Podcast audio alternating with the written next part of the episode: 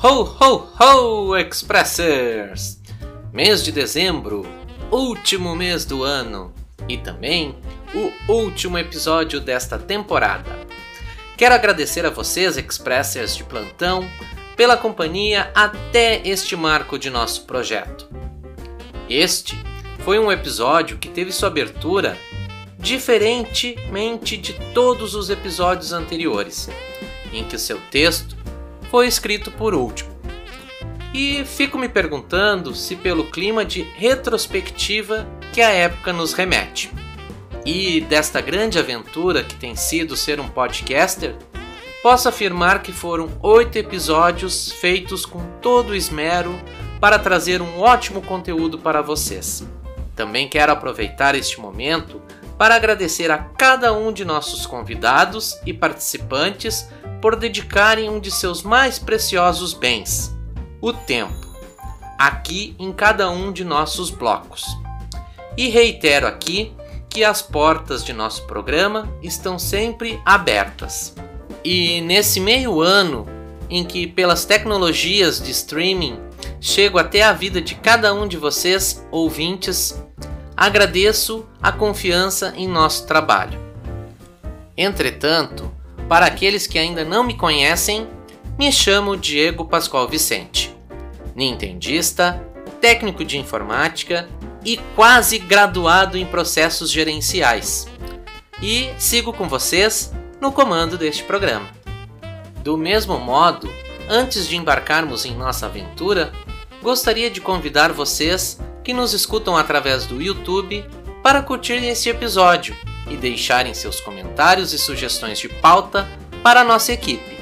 E caso não seja inscrito em nosso canal, considere clicar no botão inscrever-se, pois assim vocês nos ajudam a estar sempre com um novo episódio para vocês.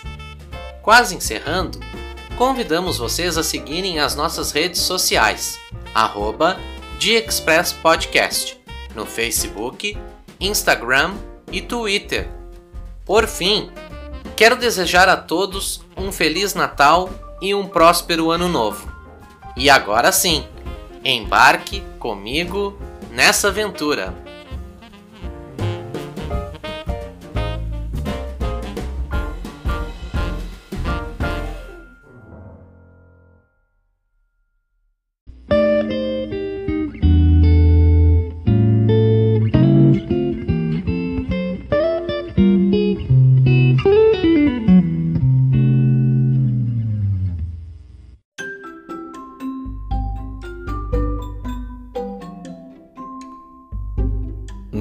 Notícias e curiosidades.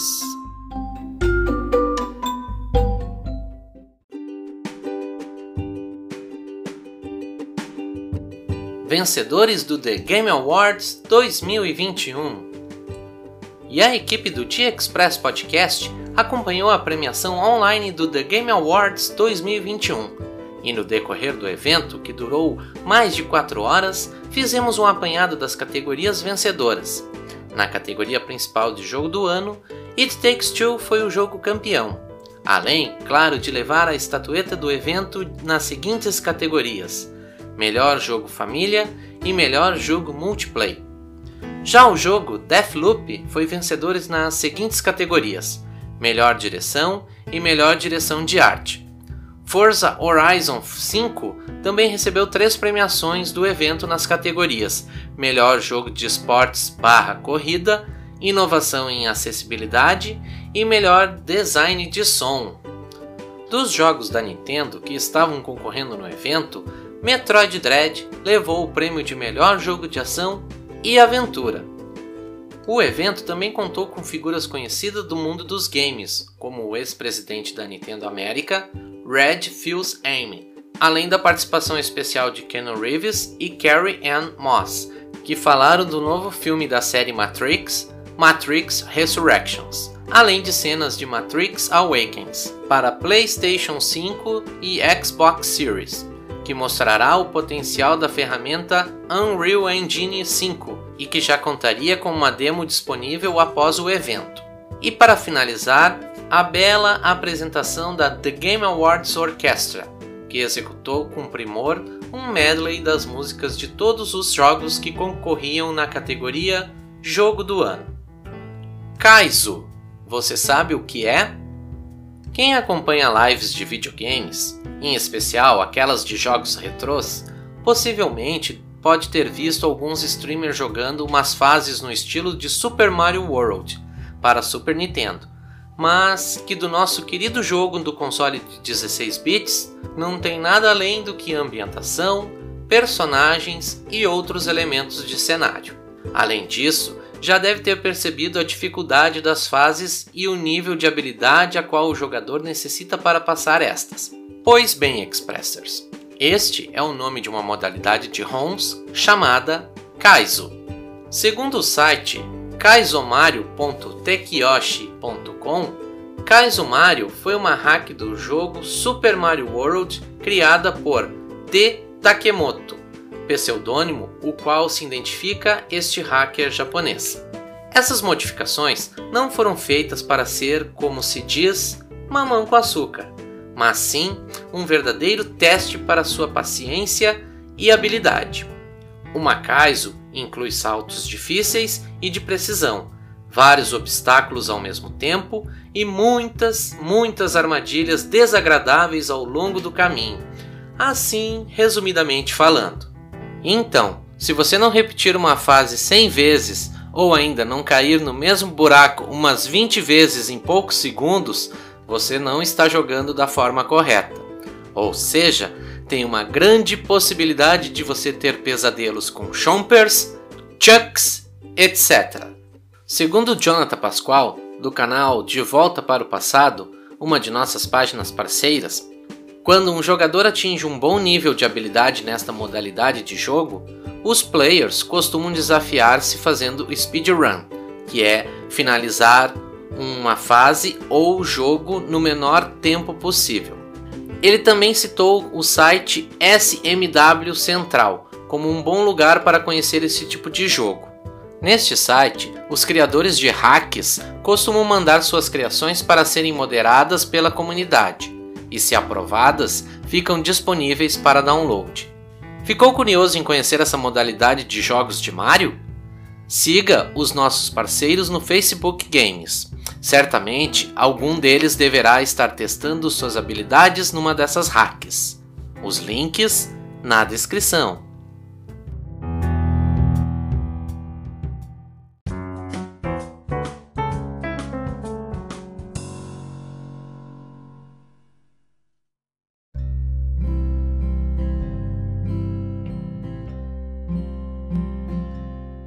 Histórias Gamer Hoje, nosso bloco de histórias conta com uma super participação vinda diretamente da cidade conhecida como Porta do Sol, por sua proximidade à Ponta dos Seixas, que é o ponto mais oriental do continente americano e, consequentemente, o local em que o Sol nasce primeiro no continente. Além disso, no mês de junho tem a maior comemoração de São João, com uma duração de cerca de 30 dias de festa, e que acontece na cidade de Campina Grande, distante 130 quilômetros da capital, a Paraíba.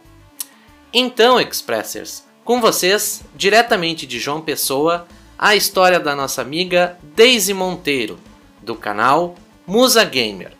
Em seu canal, a Musa Gamer como ficou conhecida por seus seguidores, traz lives super animadas e divertidas, com altos bate-papos e aquela jogatina que nos remete aos áureos tempos do Super Nintendo. Confira aí! Olá, Diego. Olá a todos os ouvintes do Dia Express. Aqui quem vos fala é Deise Monteiro. Sou natural de João Pessoa, Paraíba. E vim falar um pouco para vocês sobre minha página no Facebook. Sou criadora de conteúdos de jogos e hoje a minha página por nome Musa Gamer está com mais de 800 seguidores e isso com dois meses de existência. Quero agradecer o convite feito pelo Diego Pascoal. É uma honra estar falando um pouco da minha experiência aqui para vocês, tá? Muito grata, muito feliz. A minha página, ela começou simplesmente no acaso eu frequentava uma página de um grande streamer do Facebook que joga uma modalidade de Mario chamada Kaiser, que são jogos do Mario muito difíceis, quase impossíveis, digamos. E lá eu conheci uma turma muito grande. Entre eles, o Jonathan Pascoal, que é primo do Diego, o Iron e o Felipe. Nossa, todas as noites às 23 horas estamos, estávamos lá assistindo, né, o Lu, Lu LCG, que é o nome da página dele, a jogar os jogos quase que impossíveis. E numa dessas conversas com o Iron e o Felipe, eles perguntaram, Daisy, por que você não faz uma página? Você gosta de jogos? Eu gosto. Só que eu não tinha nenhuma intenção de fazer uma página. E eles colocaram aquilo na minha cabeça, olha, faz uma página, joga pra gente ver. Nem que seja para um público, mas faz só pra gente te ver jogar os jogos que você gosta. E aquilo ficou martelando na minha cabeça. Nossa, eu tô aqui na internet só pra assistir. Porque o Facebook tem uma plataforma game. E é uma plataforma onde você conhece vários streams. Nossa, então aquilo ficou martelando muito na minha cabeça. Eu só tinha um notebook bem fraquinho. Então decidi criar a página e começar a fazer as lives para os amigos. Não consegui fazer de imediato porque o notebook ele não era um dos melhores. E um dia, né, na live lá, eu conheci o Jonathan. E o Jonathan perguntou: Ah, você tem página? Eu disse, ah, tenho, tenho sim uma página. Olha, segue minha página que eu te sigo e a gente vai se ajudando. Até hoje nós somos parceiros, o Jonathan. E o Diego também, nosso parceiro. E ele convidou, vamos numa live de uma amiga minha, ela tá começando hoje, vamos dar uma força? E eu, vamos lá, que hoje é a Lady Games. E nessas lives, a gente foi se apoiando mutuamente. Foi chegando um, foi chegando outro. E formamos uma parceria que até hoje tem dado certo no Facebook. Então foi ali onde eu comecei, por incentivo dos colegas, a fazer as lives, né? Streamar, como dizem. E tem sido seu sucesso. As lives, elas têm sido um remédio, como diz, né?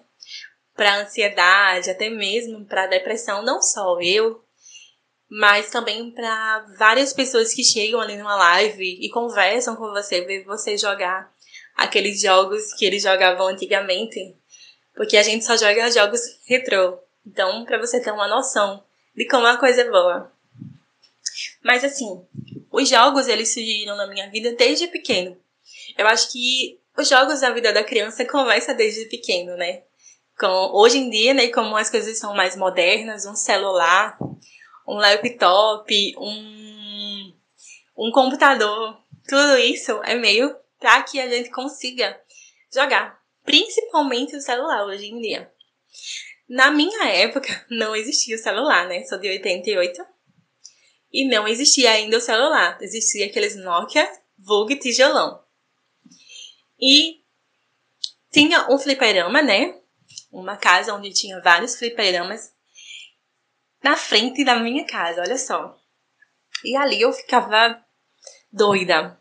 Queria jogar, mas meu pai era aquele pai que dizia que meninas não tem nada a ver com jogos.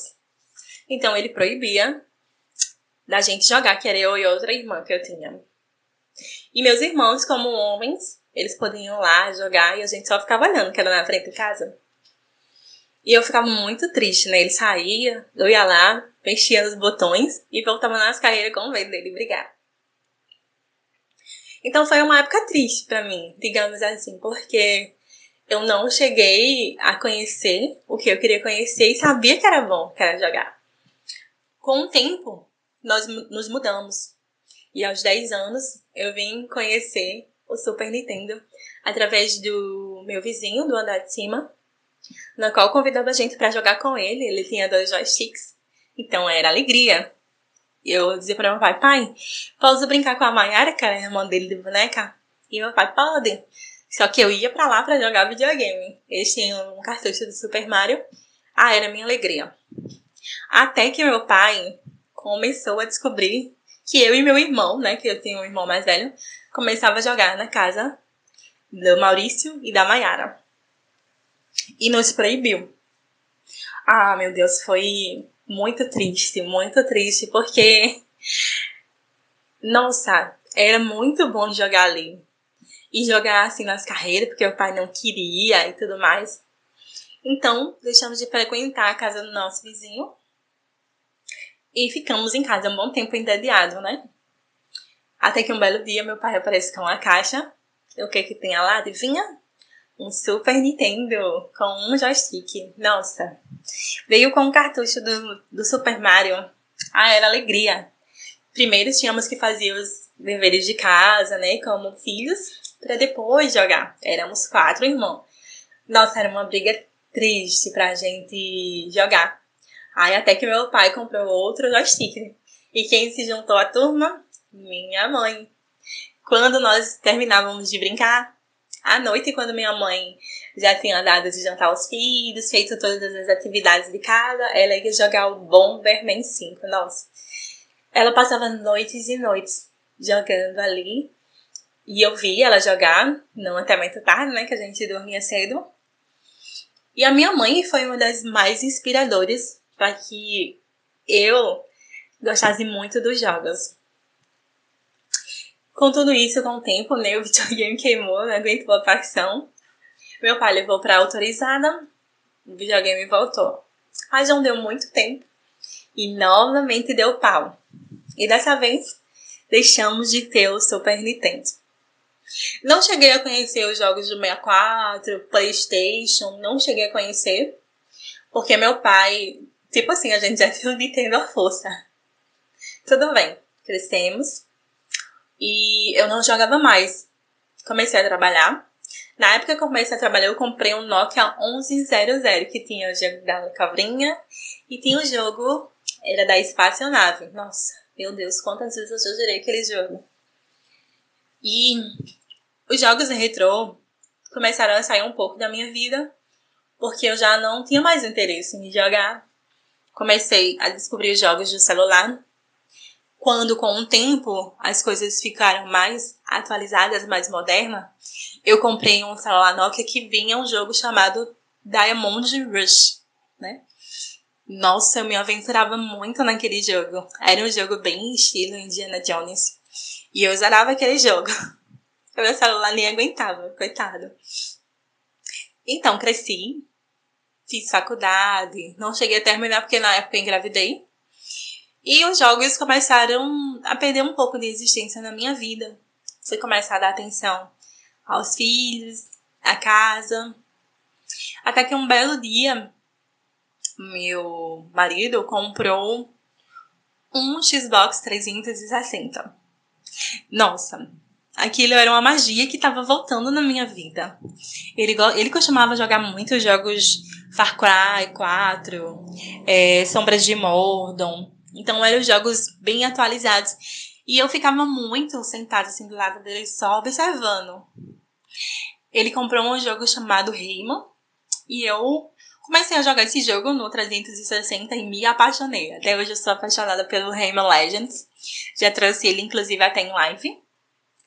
E, nossa, ele é o jogo, assim, da minha vida no 360 com o tempo, né, as coisas apertaram e nós tivemos que vender o,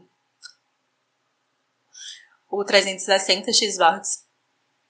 Então ele já estava tão acostumada, mas assim, a necessidade falou tão alto que a gente teve que vender. Com o passar do tempo, né, só me habituando a jogos de celulares, né, que eu acho que hoje é, tá uma coisa de nível bem elevado os jogos para celulares. E comecei a jogar os Angry Birds, aqueles jogos que apareciam de maior sucesso, Candy Crush, pelo celular, A Fazenda, A Fazendinha, e assim ia. Aí ele comprou novamente o 360. E quando ele comprou dessa segunda vez, nossa, eu me apaixonei mais ainda pelos jogos do 360 porque ele tinha comprado com o Kinect. Então, a gente jogava aqueles jogos, né? De jogos, de vôlei, de dardo, até o Zumba, nossa. Dancei muito Zumba que emagreci no Xbox 360. Nossa, que lembrança boa. Aí nos separamos ele levou o Xbox, gente. Nossa, como eu fiquei triste quando ele levou o Xbox. Fazer o quê? A vida, né? Fiquei com a casa e ele com videogame. Mas é isso aí, gente. E comecei a trabalhar, uma rotina muito puxada. Até que chegou a pandemia. E eu sem fazer nada, eu disse, ah, eu tinha meu notebook já fraquinho. E disse, vou tentar ver se eu consigo baixar alguns jogos nesse notebook. Porque a minha intenção era de comprar aqueles emuladores que parecem videogame. Com dois controles, mas na época eu não estava com uma situação financeira muito boa.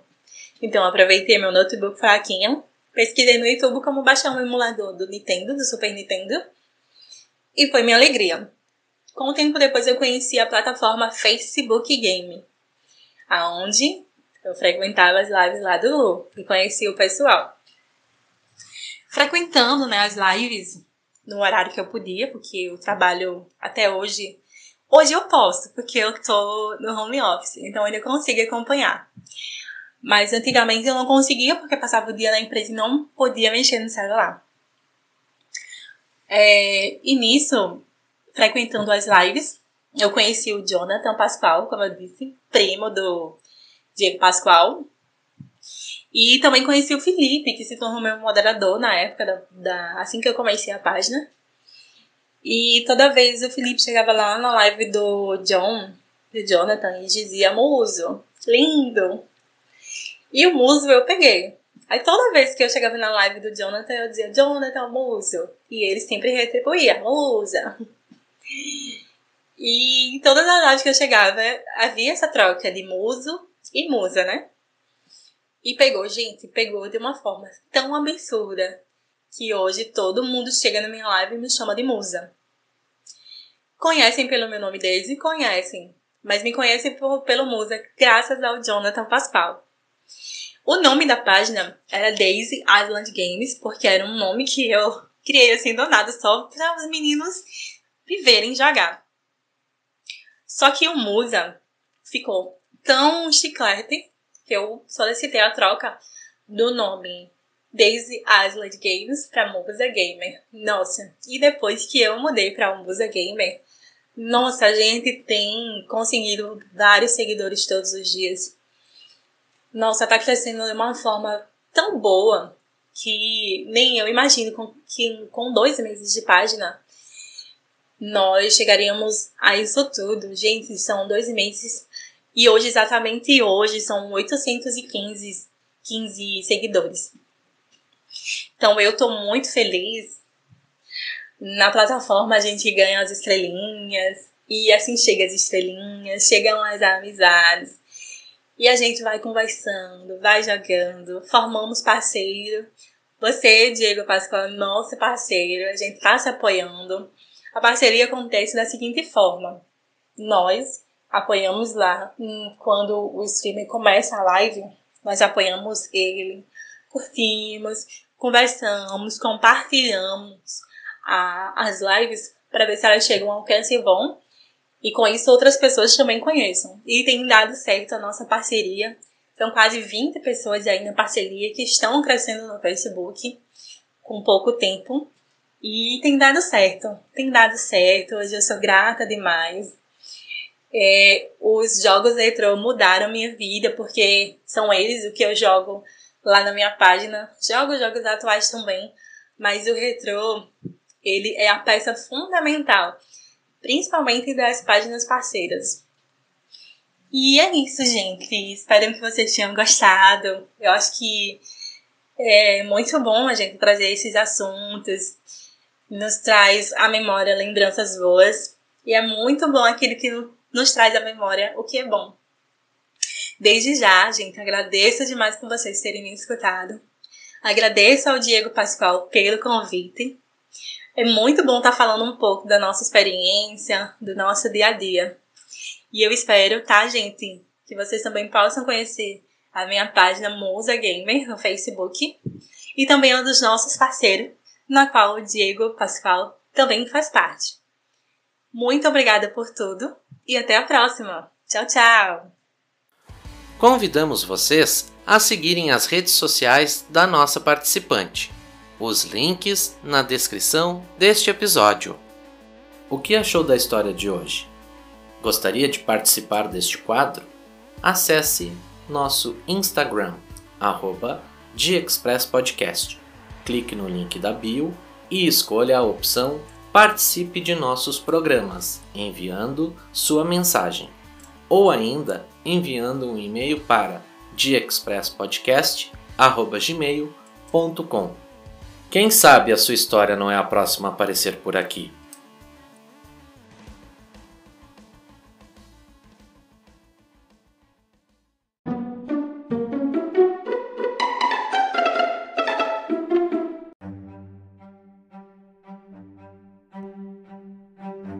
Recomendação ao ouvinte.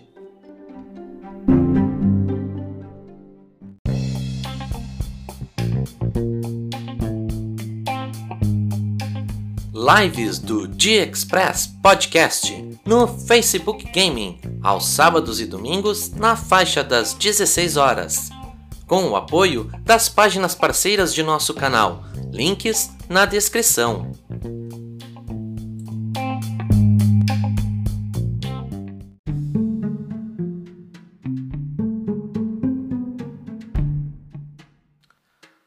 Hoje, o nosso bloco de recomendação ao ouvinte traz para você, Expresser, o livro A Lenda dos Três Imortais, do amigo Charles Felipe dos Santos, escritor, podcaster e um atuante professor de português e inglês. Então, precisando daquela super aula para reforço, preparação para concursos, vestibulares, Enem e derivados? Entre em contato através do Instagram, arroba Charles e agende sua aula, presencial e online. Igualmente, estendo o convite para seguir o arroba AntifakeCast, página parceira aqui do Dia Express Podcast. E sem mais delongas, trago o depoimento dele, o autor de A Lenda dos Três Imortais, Charles Felipe dos Santos. Confira aí! Salve pessoal, salve amigos do Dia Express Podcast. Aqui é o Charles do Fakecast. Meu podcast está um pouquinho parado, mas o do Dia Express aí tá, tá todo, a todo vapor, né? E o amigo pediu um, uma ajuda, que na verdade ele que tá me ajudando, né? Pediu para divulgar meu livro aí para os ouvintes do Dia Express Podcast. É claro que eu aceitei porque é sempre uma honra. E fica o convite aí também para vocês escutarem um Anti-Fakecast que deve voltar, deve voltar ativo assim que eu me animar de novo, tá? É, mas hoje eu não vim falar do Anti-Fakecast, eu vim falar de um livro que eu escrevi lá em 2017, né, que é A Lenda dos Três Imortais. Uh, eu confesso que eu tenho um pouco de dificuldade, de vergonha de falar sobre o meu livro, porque eu sou muito crítico, assim, eu, eu nunca acho que ficou bom o suficiente, né? Uh, mas então vou ler a sinopse para vocês, é, que diz assim: ó, a soberana maga rainha do reino de Izai, Terasuama, teve seu espírito dividido em dois, selado pelo poderoso mago Onuasu. Centenas de anos depois, três viajantes encontram a urna em que uma das metades do espírito da maga rainha estava selada e, acidentalmente, libertam seu espírito. Ao fazerem isso, os três viajantes, Yasu Awaga Awaguku, Hideyoshi Motoyo e Obunaga Ad receberam como recompensa a imortalidade, com o acréscimo de uma promessa, que encontrasse a cidade perdida de Tengoku, onde estaria outra metade do espírito de Terasuama, obteria um poder semelhante ao de um deus. Os três imortais viveram por três séculos satisfeitos apenas com a própria imortalidade, até que um deles, o Bunagad, comete um erro terrível que só poderia ser desfeito se tivesse o poder de um deus. Bunaga parte em busca da cidade perdida de Tengoku. Em sua jornada cheia de ódio e de mortes, ele destrói um clã inteiro de samurais, o clã Ken, deixando como sobreviventes apenas o pequeno Shin e um homem misterioso que havia sido adotado pelos Ken, Rimura.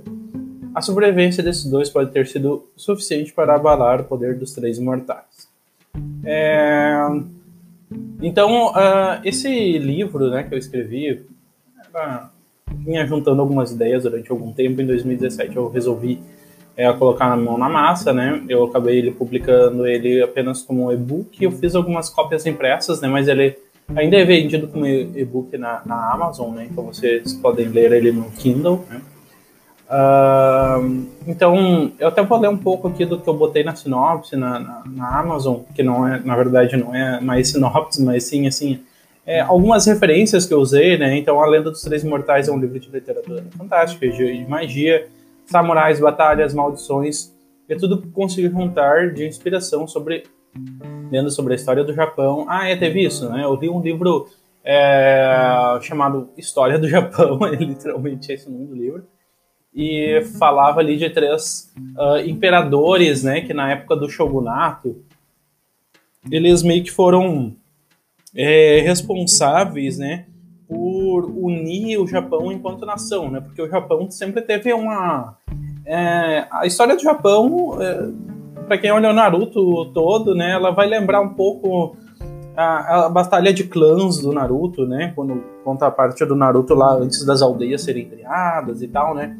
Que era um arranca-rabo, né? Tinha uns clãs ali e tal, daí cada clã queria ter o poder para si, assim, e daí às vezes havia traições dentro dos próprios clãs, né? Uh, e daí uh, havia essa troca de poder sempre, eram territórios uh, espaçados, enfim. E daí, uh, então, esse, houve, houve três imperadores, né? Que é o. Ah, eu, deixa eu ver se consigo lembrar o nome, né? Que o, o nome dos, desses três imortais tem trocadilhos com um dos imperadores. Então, é, Oda Nobunaga, uh, Hideyoshi e o Okugawa. Se eu não me engano, são esses os nomes, tá? É, você pode pesquisar, é uma história bem interessante, né? Eles tinham três personalidades bem distintas, né? Tinham Nobunaga ele era muito colérico, então não, não dava muito, não, não, não levava muito tempo para ele né, uh, querer matar alguém, né?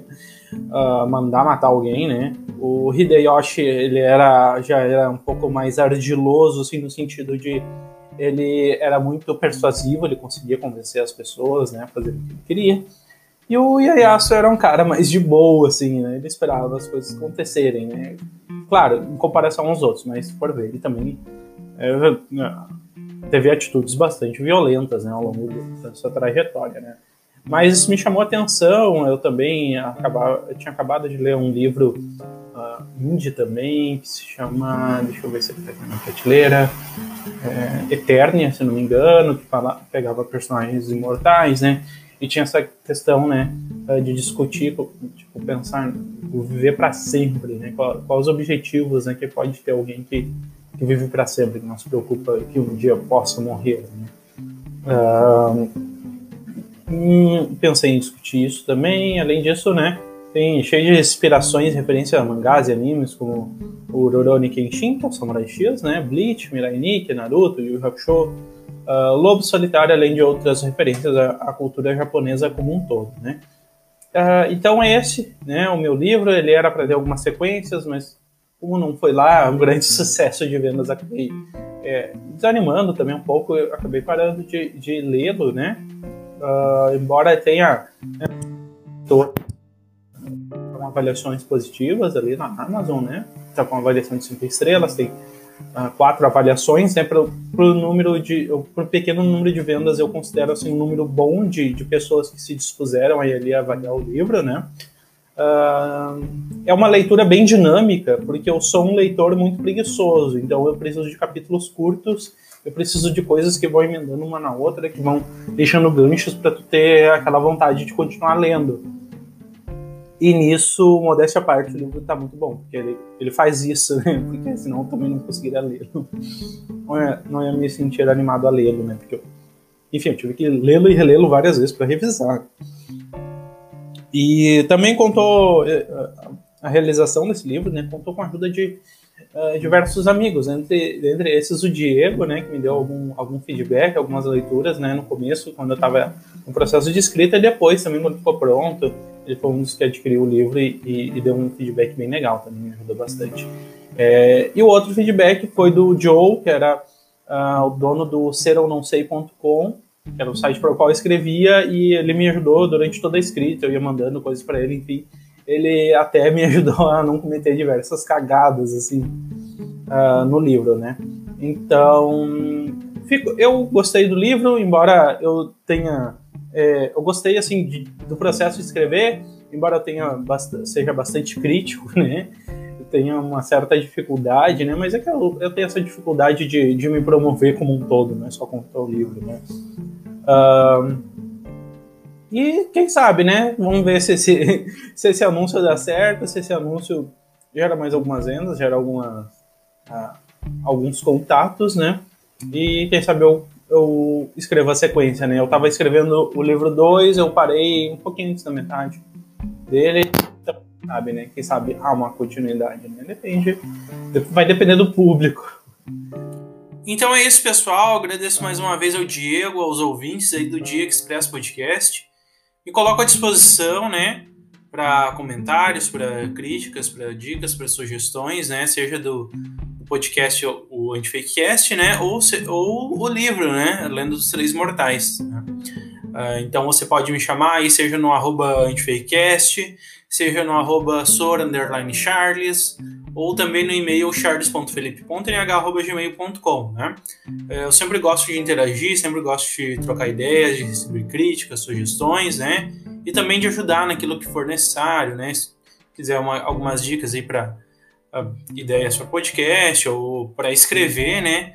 Não sou lá um grande especialista, mas com esse pouco de experiência que eu tenho, acho que eu consigo dar algumas ideias, né? Além disso, eu também sou professor de português e inglês, aulas particulares, né? Uh, inglês do básico ao avançado e português, seja de reforço escolar, preparação para redação de vestibular, para Enem, né? Para concursos, talvez, né? Ou simplesmente para melhorar a sua escrita, né? Para se conseguir se expressar melhor, se comunicar melhor. Tá certo? Um abraço a todos, é isso. Minha participação fica por aqui. Tchau!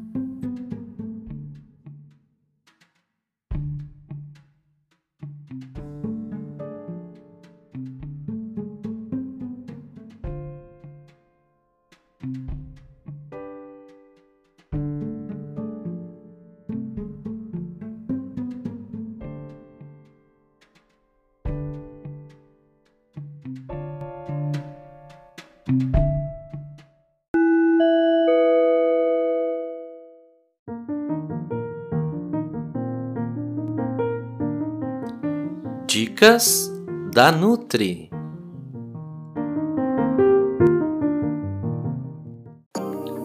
Este bloco tem o patrocínio do Espaço Clínico Multidisciplinar Sabrina. Você que quer emagrecer, mudar os hábitos alimentares e assim ter mais qualidade de vida, venha conhecer nossos serviços. Agende sua consulta online ou presencial e garanta seu acompanhamento nutricional personalizado, tratamento individual ou em grupo. Venha nos conhecer no seguinte endereço: Rua Pedro Álvares Cabral, número 596, bairro Vaque, Sapucaia do Sul.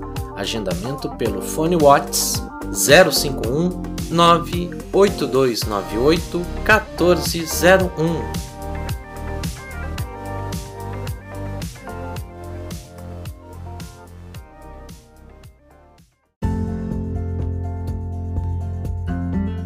Olá, Expressers! Sou a Sabrina Bastos Franco, nutricionista aqui do Dicas da Nutri. E chegamos ao final do ano, né? Muitas festas, né? Momentos de comemorações, celebrações, e todo mundo fica naquela dúvida. Ah, e agora as festas, o que comer? Ou também, nossa, vou ter que cuidar o que vou comer, pois estou de dieta.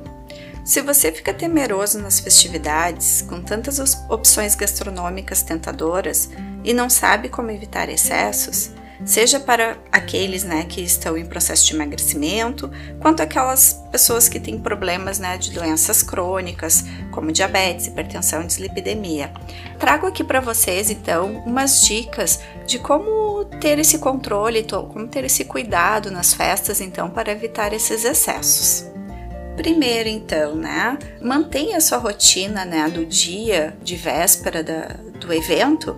Então, mantenha a sua rotina normal, naturalmente. faça suas refeições como de costume, sem ficar evitando comer e também não caia naquele papo que nem muitos fazem. Ah, eu não vou comer nada hoje durante o dia porque à noite vai ter tanta coisa e, e eu não quero exagerar. Então aí assim você está fazendo errado, né? Pois é importante que você mantenha sua, sua, alimentação normal, consumindo alimentos fontes de proteína, fibras, frutas e verduras, pois assim no momento que chegar na festa, você não vai chegar com tanta fome assim. Segundo, beba bastante água ao longo do dia. Terceiro, na hora da festa, primeiramente procure olhar tudo o que há disponível para comer e escolha aqueles que mais gosta. Quarto, não coma em pé ou fique ao redor da mesa, beliscando um ou outro, né? Procure servir um pratinho com tudo o que gosta e procure sentar para comer. Assim você, você terá mais atenção no que está comendo. Quinto, este bem importante, coma devagar, mastigue bem. Sexto, fique atento aos sinais de saciedade e escute seu corpo. Sétimo, Curta o momento, as companhias e que o alimento não seja o centro do evento. Oitavo, se for ingerir bebida alcoólica, procure sempre ter ao seu lado um copo com água e entre um gole da bebida, outro de água. E se mesmo assim, com esses cuidados, no outro dia, né, você sentir mal-estar, desconforto por ter exagerado, tem aqui umas dicas de chás digestivos que vão lhe auxiliar a tirar essa sensação. Temos o chá de macela, carqueja, capim santo, capim cidreira, capim limão, alcachofra, espinheira santa, boldo do Chile, boldo baiano. Essas são as opções de chás que auxiliam bastante para a melhora do processo digestivo. Estes chás, eles são, eles fazem parte, né, do, do guia de plantas medicinais e fitoterápicas. Agora quero dividir com vocês uma receita, uma versão saudável de salpicão de frango. Vocês vão precisar duas xícaras de frango desfiado, uma maçã picada em cubos, uma cenoura crua ralada, um quarto de repolho roxo ou verde picado ou ralado, 2 colheres de sopa de azeitonas e milho verde, uma colher de sopa de salsinha picada, uma colher de sopa de cebolinha picada. Para o preparo da maionese, então, que vamos colocar nesse salpicão, vamos preparar uma, uma maionese de abacate. Vai precisar de um abacate, suco de meio limão, um quarto de xícara de azeite de oliva, uma pitada de sal e uma colher de sopa de mostarda. Nesse caso, a mostarda é opcional. Modo de preparo: misturar todos os ingredientes num recipiente de vidro, preparar a maionese de abacate, bater né, todos os ingredientes dela no liquidificador ou mixer ou um processador, e depois misturar a maionese nos outros ingredientes. Manter na geladeira em recipiente fechado por até dois dias. Para finalizar por cima, uh, colocar batata doce palha para isso você vai precisar ralar a batata doce, temperar com azeite de oliva e sal, colocar para assar em uma assadeira ou air fry até dourar. Vá virando para assar por igual. Espere esfriar para colocar por cima do salpicão. E uma receita de um doce agora, né? Para esse doce, eu trouxe aqui para vocês o brigadeiro de batata doce. Então, vai precisar de 300 gramas de batata doce cozida ou assada, né, amassada, duas colheres de sopa de manteiga derretida, pode ser também, substituindo a manteiga, pode ser uh, óleo de coco, duas colheres de sopa de cacau em pó, duas colheres de sopa de açúcar demerara ou açúcar mascavo, no caso de quem não esteja utilizando açúcar, então, uh, opção seria adoçante, né, o adoçante natural xilitol ou estévia. 50 ml de leite temperatura ambiente, pode ser leite de vaca ou leite vegetal. Opcional é colocar uma colher de café, de café solúvel, né, diluindo ele um pouquinho na nesse leite.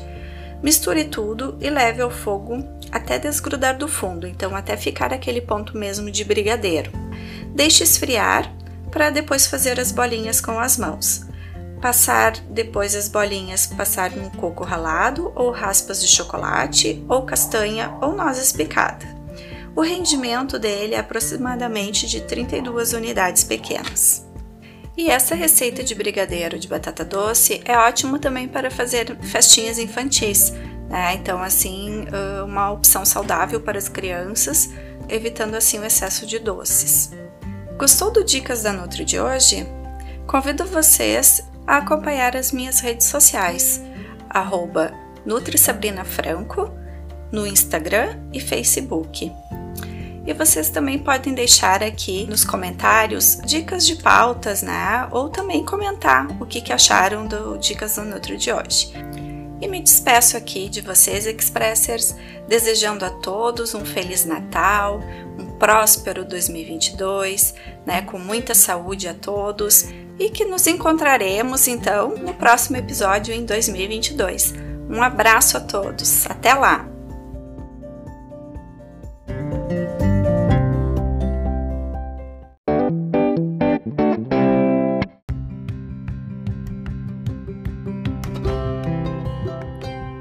Poesia Gamer.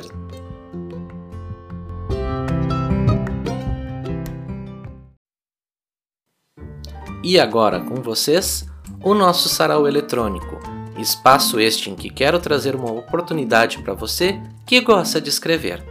Para enviar seus poemas e textos com temas de videogames, você pode redigir um belo e-mail endereçado ao nosso podcast, deexpresspodcast@gmail.com, caso você queira que seu texto seja lido por nossa equipe, ou acessando o nosso Instagram, arroba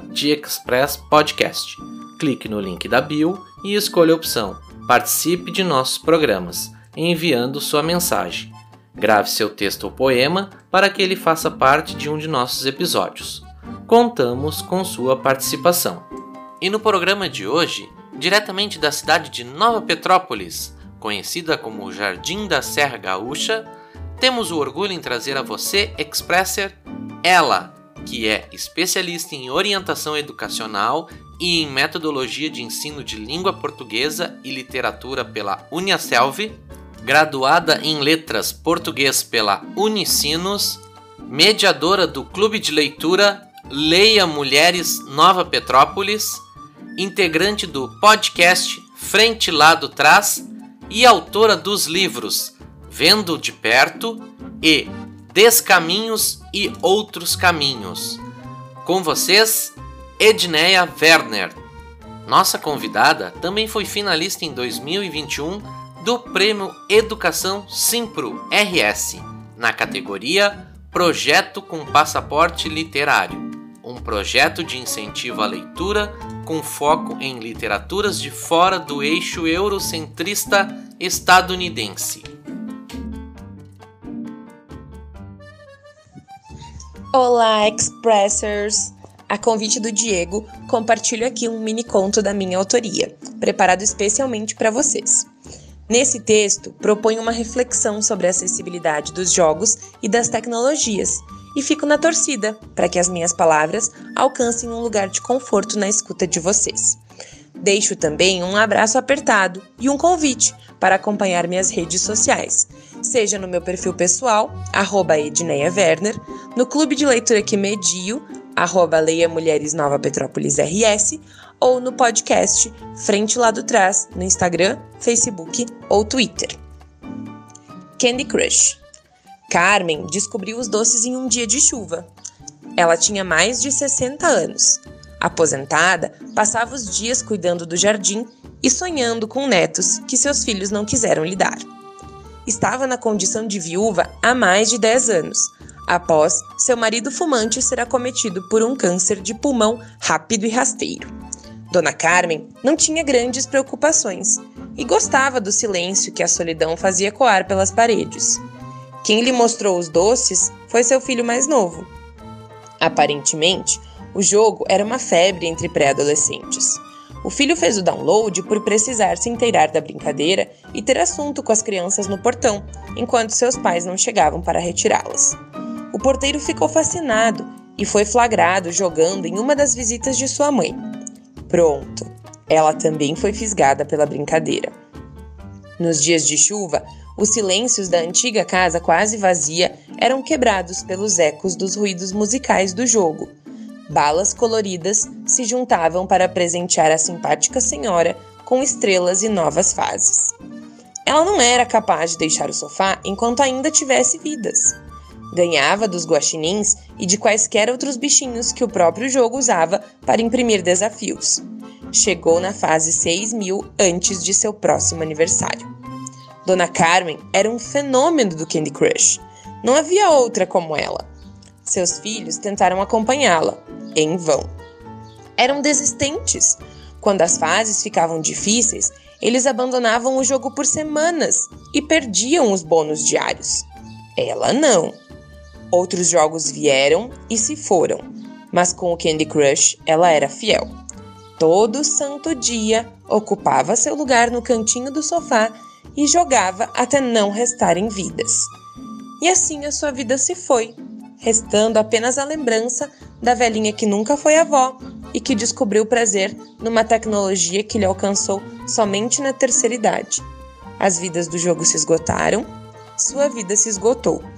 Dizem que quem passar por seu túmulo hoje poderá ver esculpido na pedra uma bala colorida, memória de um tempo feliz e da inclusão da idosa nessas coisas tecnológicas que tanto cativam os jovens. Nossos programas serão mensais. Gostaria de ajudar nosso podcast? Precisa comprar algo na Amazon? Por favor, considere iniciar a sua compra através do nosso link de afiliado, que se encontra na descrição dos programas ou através dos links da bio de nosso Instagram, arroba Podcast.